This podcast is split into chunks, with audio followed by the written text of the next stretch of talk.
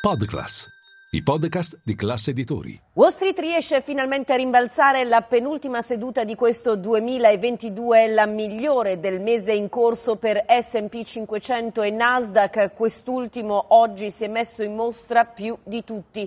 In questo giovedì 29 dicembre i volumi restano tuttavia sottili.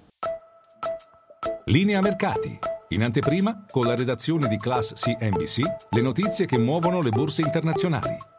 Tutti i settori in aumento, in modo particolare quelli più penalizzati nelle ultime giornate, tech e beni discrezionali in testa. Vari fattori hanno sostenuto il mercato azionario, a cominciare da quelli tecnici, perché l'S&P 500 è tornato sopra la soglia importante dei 3.800 punti ed il Dow Jones ha riconquistato i 33.000 punti persi nella giornata scorsa. Inoltre i rendimenti dei treasury si sono leggermente sgonfiati anche se quello decennale resta comunque al di sopra del 3,8%. Dal fronte macroeconomico i sussidi di disoccupazione mh, restano eh, diciamo a un livello mh, alto tanto da far pensare che sostanzialmente il mercato del lavoro è meno surriscaldato del temuto e dunque non serve necessariamente una Federal Reserve aggressiva. Il dato è cresciuto di 9.000 unità a 225.000, sopra le stime leggermente, ma ricordo che siamo comunque a livelli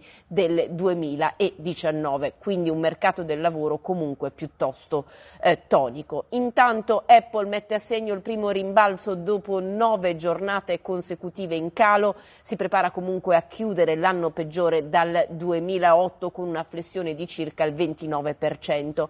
Per Tesla quella odierna è la seconda giornata consecutiva consecutiva in aumento dopo sette di fila in ribasso. Secondo gli analisti di mm, Morgan Stanley questo titolo è stato venduto troppo e di conseguenza il recente sell-off offre una buona opportunità di ingresso guardando a un 2023 in cui L'offerta supererà la domanda nel mercato EV ed in quel contesto il gruppo di Elon Musk farà meglio di altri. Peraltro Musk ha scritto una lettera ai dipendenti dicendo sostanzialmente di non preoccuparsi del tonfo del titolo perché, secondo lui, il gruppo diventerà quello con la maggiore valutazione sul pianeta Terra. Vedremo se sarà così.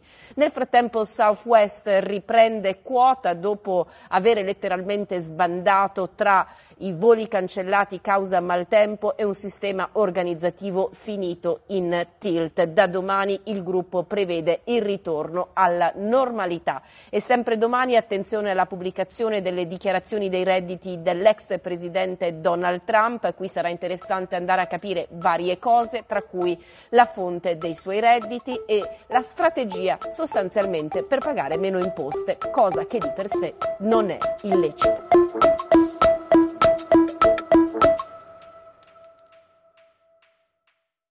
Ciao, scusa se mi intrometto nel tuo ascolto di linea mercati. Sono Francesco del team digital di Classe Editori. Volevo dirti che se vuoi essere sempre informato sull'andamento delle borse e sulle notizie che muovono i mercati, non solo in cuffia, ma anche al lavoro, se vuoi investire senza sbagliare e se vuoi offrire alla tua azienda e ai tuoi consulenti gli strumenti migliori, per te che ascolti i nostri podcast c'è un'offerta speciale con il meglio delle news e delle analisi di Milano Finanza, The Wall Street Journal e Barrons. Trovi tutte le info nel sommario di questa puntata.